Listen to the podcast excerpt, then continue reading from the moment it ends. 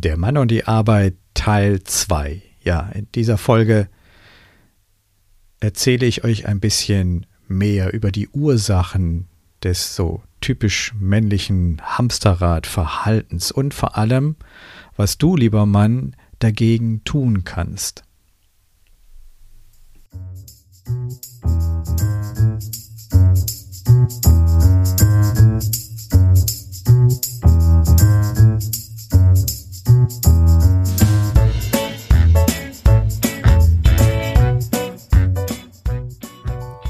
Harte Hunde, weiche Eier.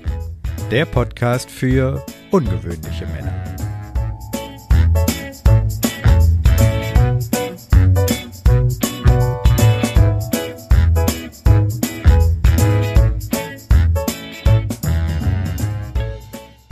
Hallo und herzlich willkommen hier zu diesem zweiten Teil meiner Podcast-Folge Der Mann und die Arbeit.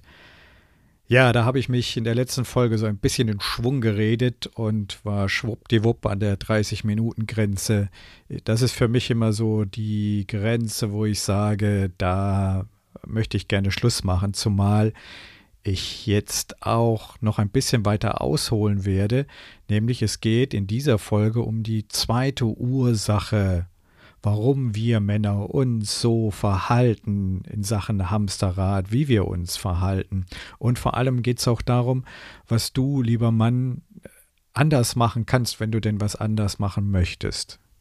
Denn häufig reicht es einfach vollkommen aus, zu wissen, warum man sich so verhält, wie man sich verhält. Und das alleine führt schon zu einer gewissen Erleichterung und sagt, ah ja, okay, daher kommt das, interessant. Und das ist ja auch schon eine Veränderung.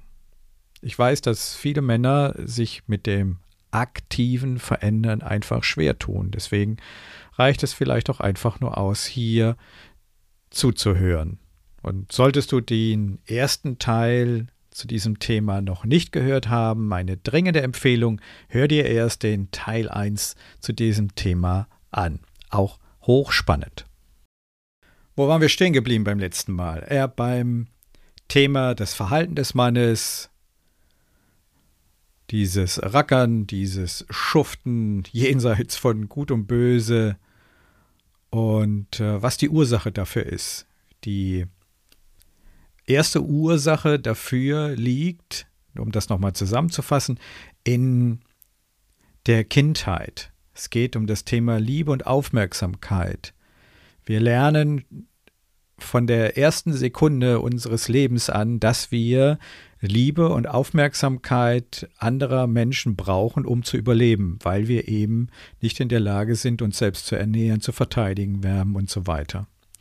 Und weil wir während unseres Älterwerdens-Prozesses eigentlich uns nie wirklich von diesem Glauben trennen, ich glaube, ich brauche Liebe und Aufmerksamkeit von anderen Menschen, ziehen wir diesen Glaubenssatz mit in unser Erwachsenen-Dasein rein, wo er aus dem Unterbewusstsein heraus wirkt. Unser Unterbewusstsein ist der Teil, der uns nicht bewusst ist. Also wir wissen nicht, dass wir so denken. Wir können es nur anhand unseres Verhaltens sehen. Also erste Ursache für dieses Hamsterradverhalten, dieses typische Männer-Hamsterrad-Verhalten liegt in unserer Kindheit in dem Glauben, dass wir die Liebe und die Aufmerksamkeit anderer Menschen brauchen. Erst Väter und Mütter und später dann Chefs und Kollegen. Um zu verstehen, was die zweite Ursache ist für dieses Verhalten, schauen wir wieder ein bisschen in die Vergangenheit, aber diesmal nicht in die eigene Kindheit, sondern in die länger zurückliegende Vergangenheit, in die ja, in die vergangenen Jahrhunderte und äh, Jahrtausende. Und hier trennt sich auch der weitere Weg zwischen Jungs und Mädchen, denn bis dahin ist es sowohl bei Männern und Frauen so dieses, äh, diese, dieses Verlangen nach Aufmerksamkeit, diese Sehnsucht nach Lob und Anerkennung, das ist natürlich nicht nur ein rein männliches Thema, sondern das betrifft Männer und Frauen genauso. Aber ab jetzt wird es eher männerspezifisch. Und dafür schauen wir uns einfach mal an, wie wir Männer in den letzten Jahrhunderten und Jahrtausenden gelebt haben. Denn seit vielen tausend Jahren war es die Aufgabe der Männer, für die Ernährung der Familie zu sorgen.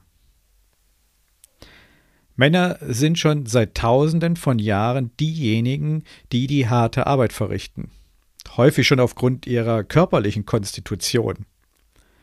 Zuerst auf dem Feld von morgens bis abends, dann später in den Manufakturen oder dann in den Fabriken, 16, 17 Stunden am Tag, sechs Tage die Woche und sonntags ab in die Kirche. Ist der Mann damals krank geworden oder ausgefallen, stand die Familie in der Regel ohne jede Hilfe, ohne jedes Einkommen da.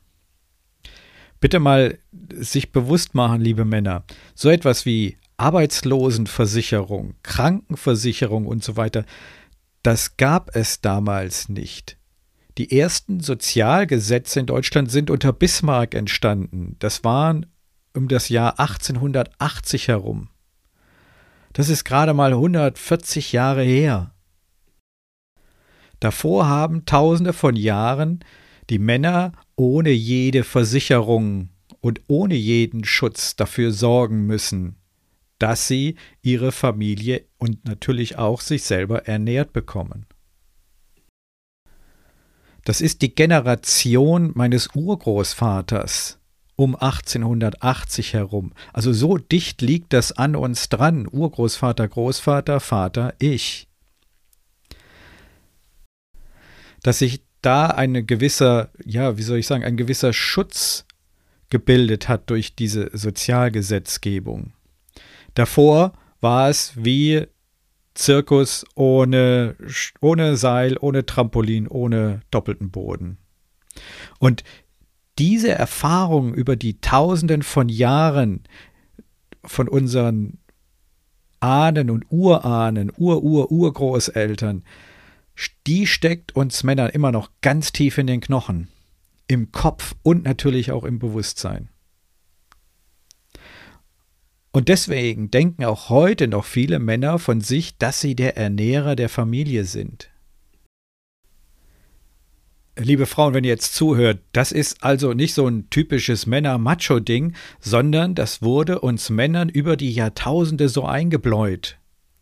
Und das lässt sich nicht mal gerade eben in 50, 60, 70 Jahren so wieder aus unseren Knochen herauskloppen. So schnell und so einfach geht das nicht.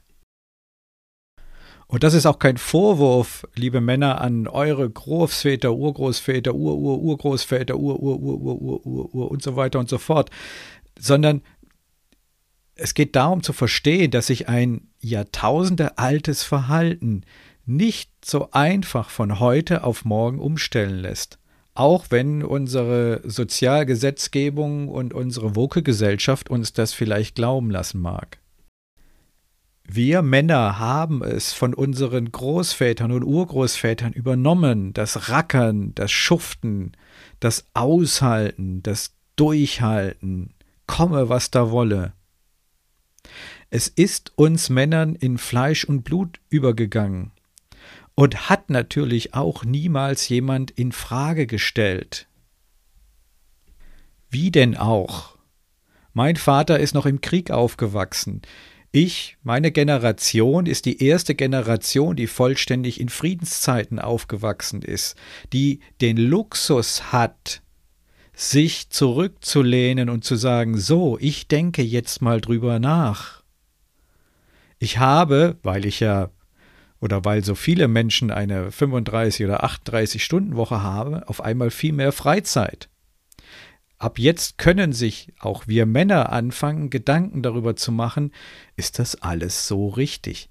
Aber bitte schön bewusst machen, wir sind hier die erste Generation. Die Generation unserer Väter, die konnte das noch nicht. Und die Generation unserer Großväter, die teilweise in zwei Kriegen gekämpft hat, die hatten ganz andere Sorgen, als sie aus der Gefangenschaft nach Hause gekommen sind.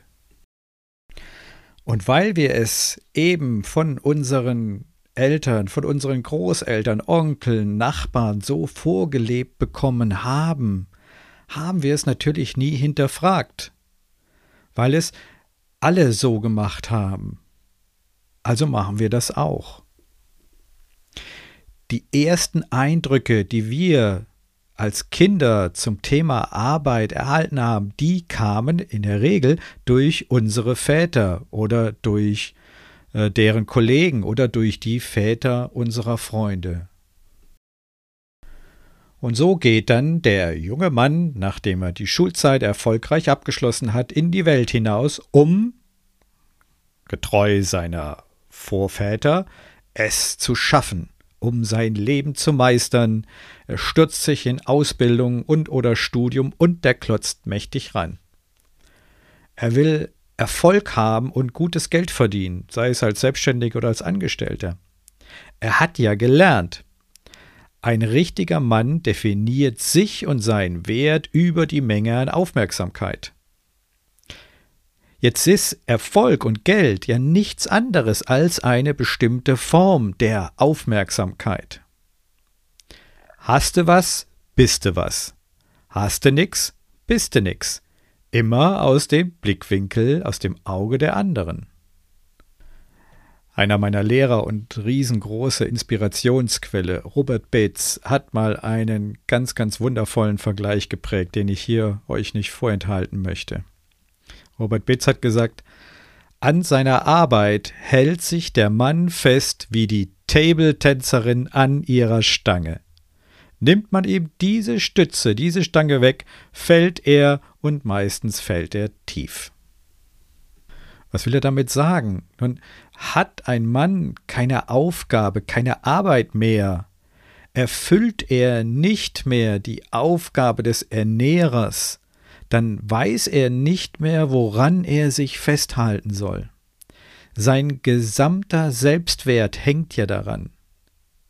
Er hat es ja nie gelernt, sich mit sich selbst und seinen wahren Wünschen zu beschäftigen. Er hat ja nur gelernt, ein echter Mann geht arbeiten und ernährt die äh, Familie. Und äh, je mehr ich arbeite, desto mehr Geld ich verdiene, desto erfolgreicher bin ich und desto mehr Anerkennung bekomme ich und desto mehr bin ich wert. Oder um die Sparkassenwerbung von 1995 zu zitieren, mein Haus, mein Auto, mein Schiffchen, mein Schaukelpferdchen. Wer diese Werbung nicht kennt, unbedingt mal auf YouTube gucken.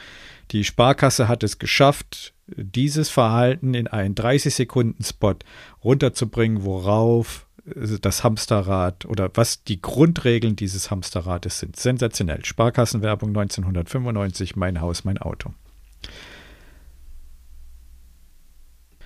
Je mehr ich arbeite, desto mehr Erfolg habe ich, desto mehr Anerkennung bekomme ich. Im Umkehrschluss heißt das keine Arbeit, kein Selbstwert.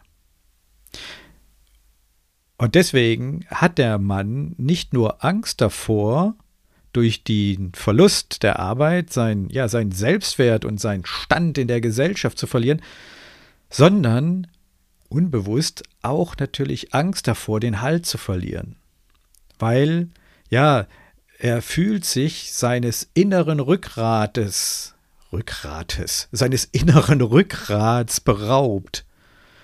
Denkt an das äh, Beispiel, den Vergleich mit der Table Dancerin und der, und der Stange.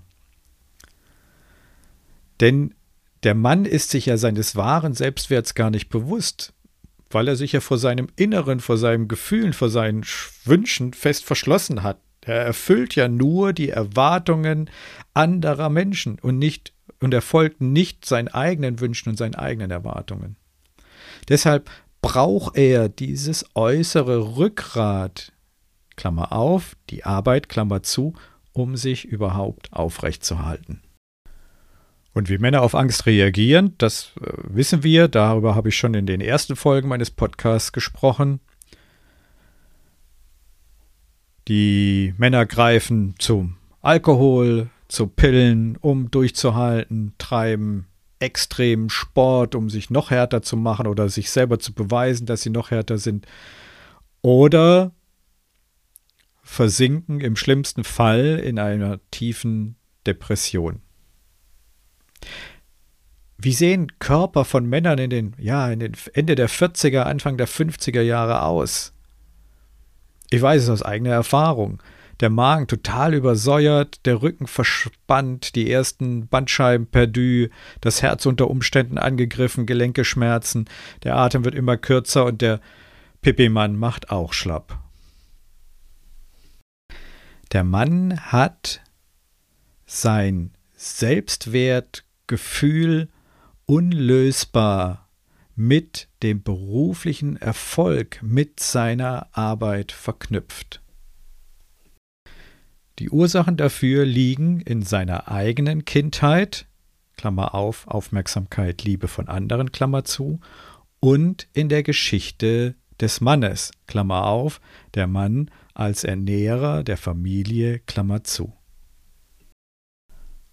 Robert Betz hat das so treffend beschrieben.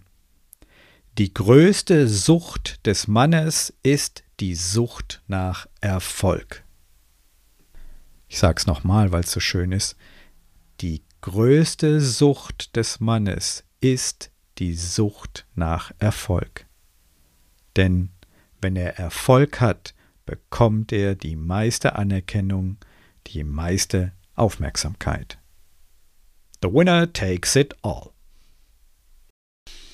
Und so entsteht in uns Männern dieser Drang nach Anerkennung und dadurch ist uns Männern kein Hamsterrad zu groß, keine Überstunde zu lang und keine Zusatzaufgabe zu schwer. Dazu kommen viele ja gesellschaftliche Verpflichtungen, die sich viele Männer selber eingebrockt haben und deswegen keine Alternative sehen, nämlich Rechnungen müssen bezahlt werden, Kredite müssen abbezahlt werden, Erwartungen von der Partnerin, den Kindern, den Freunden müssen erfüllt werden. Dafür gehen viele Männer zur Arbeit, um Erwartungen zu erfüllen, die andere an sie stellen. Die meisten Männer gehen zur Arbeit, um Erwartungen zu erfüllen, die andere an sie stellen. Bitte, liebe Männer, macht euch das einmal bewusst. Könnte da was dran sein? Fällt dann die Arbeit weg oder droht die Arbeit wegzufallen, dann ist der Sturz natürlich tief. In dieser Situation sind viele Männer so verzweifelt, dass sie sich das Leben nehmen. In unseren ach so hoch entwickelten Erste Weltländern ist eine der häufigsten Todesursachen bei Männern der Selbstmord. Dreimal mehr als bei Frauen. Ich habe auch schon in anderen Folgen darüber geredet. Viele andere Männer sterben den langsamen Herztod. Erst ein Stint hier, dann ein Bypass da und dann vielleicht noch ein Herzschrittmacher obendrauf. Warum ist übrigens bei Männern, warum ist das bei Männern so mit dem Herzen? Weil Männer eben ihr Herz verschlossen haben. Sie haben eine dicke Mauer drumherum gezogen. Wir Männer haben von Kindesbeinen ja an gelernt, dass Gefühle was zutiefst Unmännliches sind. Und deswegen haben wir unser Herz dicht gemacht. Das Herz ist der Ort, in dem die Gefühle sitzen, auch die wahren Wünsche, unsere wahren Wünsche. Wir haben es dicht gemacht. Was ist ein Herzinfarkt? Nichts anderes als die Leitungen zum Herzen sind dicht.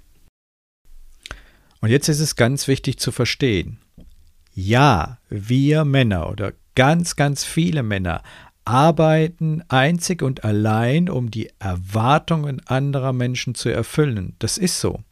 Aber Jetzt, nachdem ich das deutlich gemacht habe, ist es wichtig zu verstehen, das hat nichts mit Schicksal oder der Biologie des Mannes zu tun, auch nicht mit Dumm Dummheit, sondern es ist einzig und allein die Unwissenheit, besser gesagt die Unbewusstheit dieser sehr alten, eingefahrenen Muster des Denkens und Verhaltens, die über so viele Männergenerationen entstanden sind und von den meisten Männern ehrlich gesagt noch nie in Frage gestellt wurden, obwohl sie doch schon längst von der Gegenwart überholt wurden.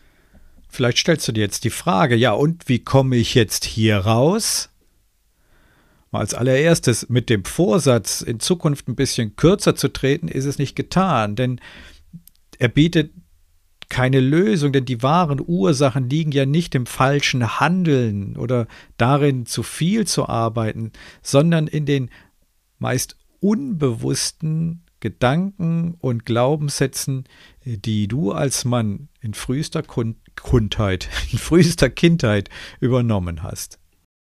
Denn es sind ja eben diese Gedanken und Überzeugungen, die dazu führen, dass sich der Mann im Hamsterrad so verhält, wie er sich verhält.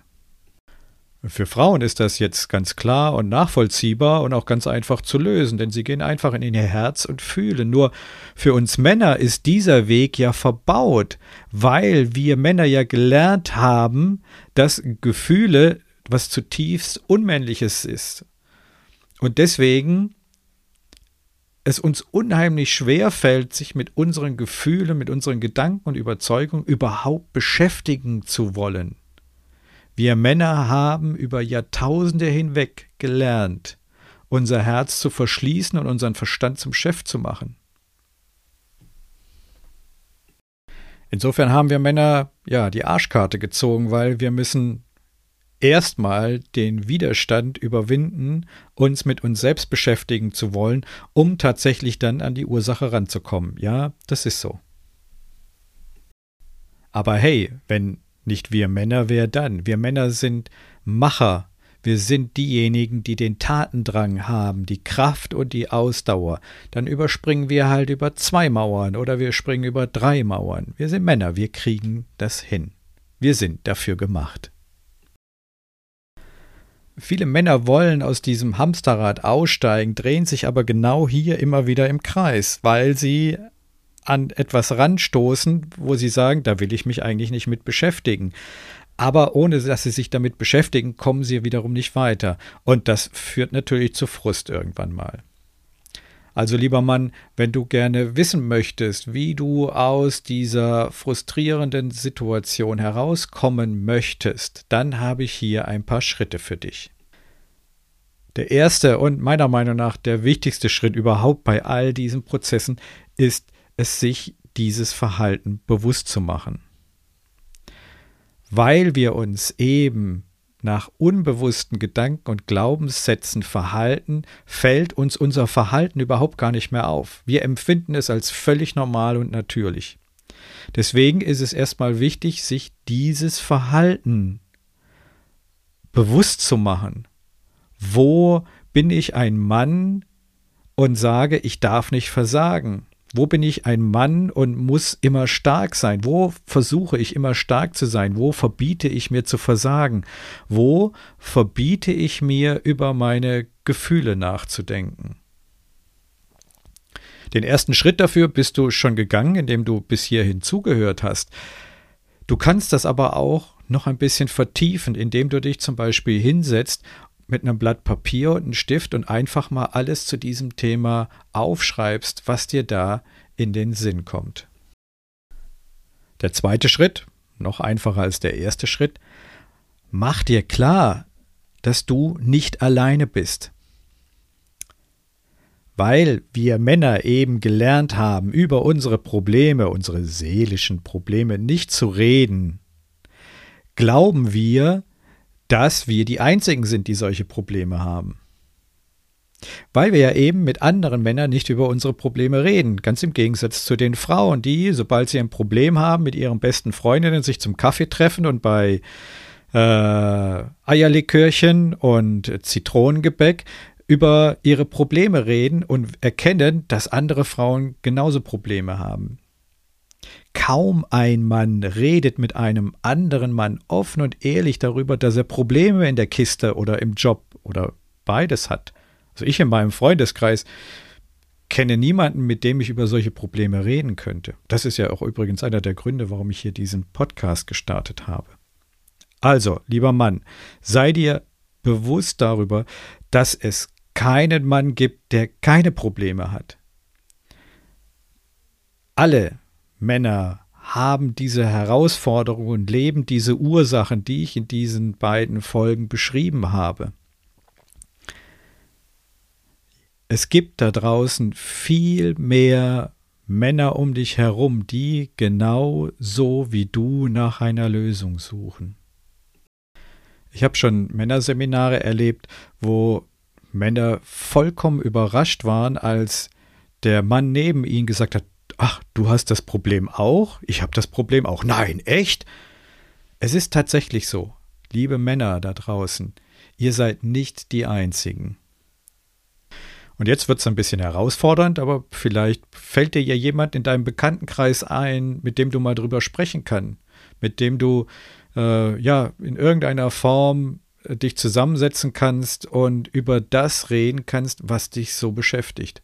Du musst dich ja nicht gleich mit einem Schild auf die Straße stellen oder äh, für die Teilnehmer der AWM, der anonymen weichen Männer suchen. Du könntest auch einfach mal in deinem Bekanntenkreis gucken. Ist egal. Einfach nur mal versuchen. Und wenn nicht, dann auch nicht. Ist auch nicht schlimm. Und als dritten Schritt, wenn du schon bereit bist, ein bisschen tiefer einzutauchen, dann setz dich hin mit deinem Stift und einem Blatt Papier und schreib dir ein paar Fragen auf. Zum Beispiel, was tust du alles, um von anderen gemocht, anerkannt und in deinem Wert bestätigt zu werden? Oder wessen Erwartungen erfüllst du gerade mit deiner Arbeit?